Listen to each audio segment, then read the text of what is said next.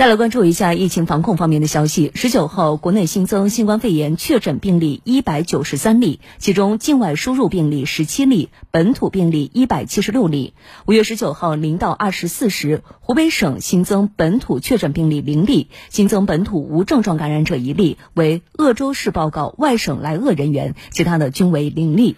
北京市昨天召开新冠肺炎疫情防控工作新闻发新闻发布会，介绍了疫情防控最新情况。